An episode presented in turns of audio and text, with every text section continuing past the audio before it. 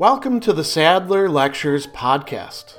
Responding to popular demand, I'm converting my philosophy videos into sound files you can listen to anywhere you can take an MP3. If you like what you hear and want to support my work, go to patreon.com slash sadler.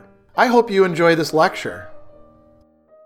In his short essay, The Crowd is Untruth, Søren Kierkegaard stresses the importance, or if you like, the absolute centrality of what he calls the single individual as opposed to the crowd when it comes to truth of anything that really fundamentally matters, the truth of intellectual, spiritual, and religious matters, or as he's going to say later, the eternal truth. So not just truth in terms of how many pieces of chalk I have in my hand at the moment, which would be four, if I tell you that there's five, that's a falsity, but four is a truth. Not those sort of trivial things, but the truth that goes to the very core of things, and also truth, you could say, in practical matters, because he'll talk about how truth plays a role, for example, in our comportment towards our neighbors. Now, why is it so important that truth be connected not to the crowd, but to the single or the particular individual, which seems kind of counterintuitive. It seems like instead we should say, well, truth is what everybody agrees upon, or truth is what's objective in the sense that everybody going into the same circumstances gets the same result or the same answer, has the same experience. Kierkegaard says, no, that's one of the dangers of the crowd. You make the crowd thereby, as he says, the court of last resort. You allow the crowd to rule. And if you do that, then truth ends up needing the crowd. He talks in the beginning about two different views of life. He says, there is a view of life which holds that where the crowd is, the truth is also. So the crowd determines the truth, that there is a need in truth itself that it must have the crowd on its side. So that if something is put forward as truth, unless it actually has the crowd or the many or however you want to talk about it, agreeing with it, ratifying it, it's not really truth. Kierkegaard says that's a mistaken point of view. Instead, he says there's another view of life which holds that wherever the crowd is, there is untruth. And if every individual possessed the truth in private, if they came together in a crowd, untruth would at once be let in.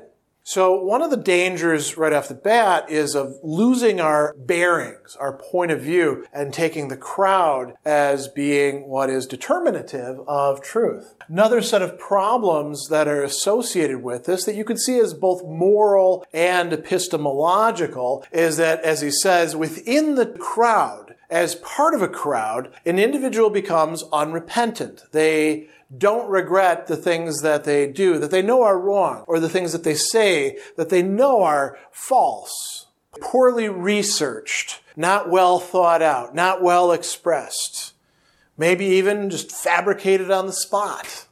They also become irresponsible they're not responsible to themselves. They're not responsible to anybody else in the crowd insofar as it's a crowd. They may be responsible in some sense to a leader within the crowd, but the leader can tell them that everything that they're doing is a-okay and they could believe it. And within a crowd, the individual feels him or herself to have a diminished responsibility. If there's 30 people, I've only got one thirtieth the, re- the responsibility for overturning somebody's car and setting it on fire, or for spreading a bunch of malicious rumors about somebody else, or giving this person the prize instead of the other person who's more deserving. I don't feel myself to be as responsible because we all did it together, right? So that's another danger. And that's a kind of untruth on a practical level that Kierkegaard wants to signal. The other thing that he says that's really fascinating is he talks about a, a play between cowardice and courage he says that a crowd is an abstraction. It does not have hands. Each single individual normally has two hands, and when he is a single individual, lays two hands on somebody, it is the two hands of this single individual, not after all his neighbors, even less the crowd. But the individual doesn't have the courage to do this by himself. He says, The untruth is that the crowd actually had the courage for it, since there never was, even at the most cowardly of all single individuals, so cowardly as the crowd always is. Every single individual who escapes into the crowd and flees in cowardice from being a single individual. It takes courage to be a single individual, to be accountable, to be responsible, to say, this is my action, not somebody else's. They contribute, he says, their share of cowardice to the crowd. And then the crowd itself behaves in a way that seems to be courageous. It takes on dangers, it faces challenges, it attacks people who might otherwise not be able to be taken on by the individuals themselves. But it's not really courage. It's sort of a cowardice raised to a higher level. And being part of that is one of the risks of merging oneself into the crowd forgetting that oneself is a single individual. Now, what's the more positive aspect of this? So again, remind ourselves, we're talking about intellectual, spiritual, religious matters, Kierkegaard says, or the eternal truth. We cannot appeal to the crowd. In this case, we have to have some other way of making sense of it. And here he talks about the single individual as being the one for whom there is truth. There are so many things within the realm of the spiritual and the religious, but also in terms of the intellectual, where something is required of us and and we have to make our own decision about it. We can't just take somebody else's say so because we're all part of this organization or we're all part of this culture or we're all part of whatever joining thing you're going to talk about, whatever club you're going to call, in this case, the crowd. You have to decide for yourself. In a way, Kierkegaard is taking the Enlightenment and going even further, right? Dare to think. Dare to figure things out for yourself.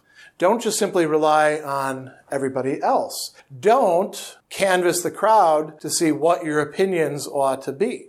So that's one very important aspect of this. He talks about the truth as being something that has to be communicated by a single individual. Now, does that mean that you couldn't, like, say, have a printing press or something like that? Of course not. Kierkegaard himself is writing things out, and, and, we read what he has to say either in print form or in digital form in one way or another. But he is communicating as a single individual, saying, These are my thoughts. I take responsibility for them. And he communicates, he says, truth has to be communicated to a single individual.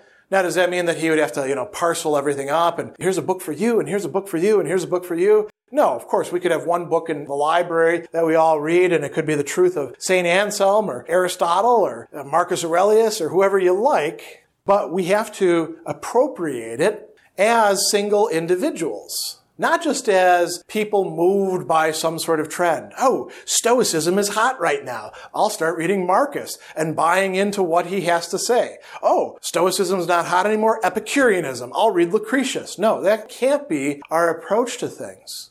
We have to be responsible, he thinks, if we're really going to be taking on intellectual, spiritual, religious truths, we have to be responsible as individuals taking them on.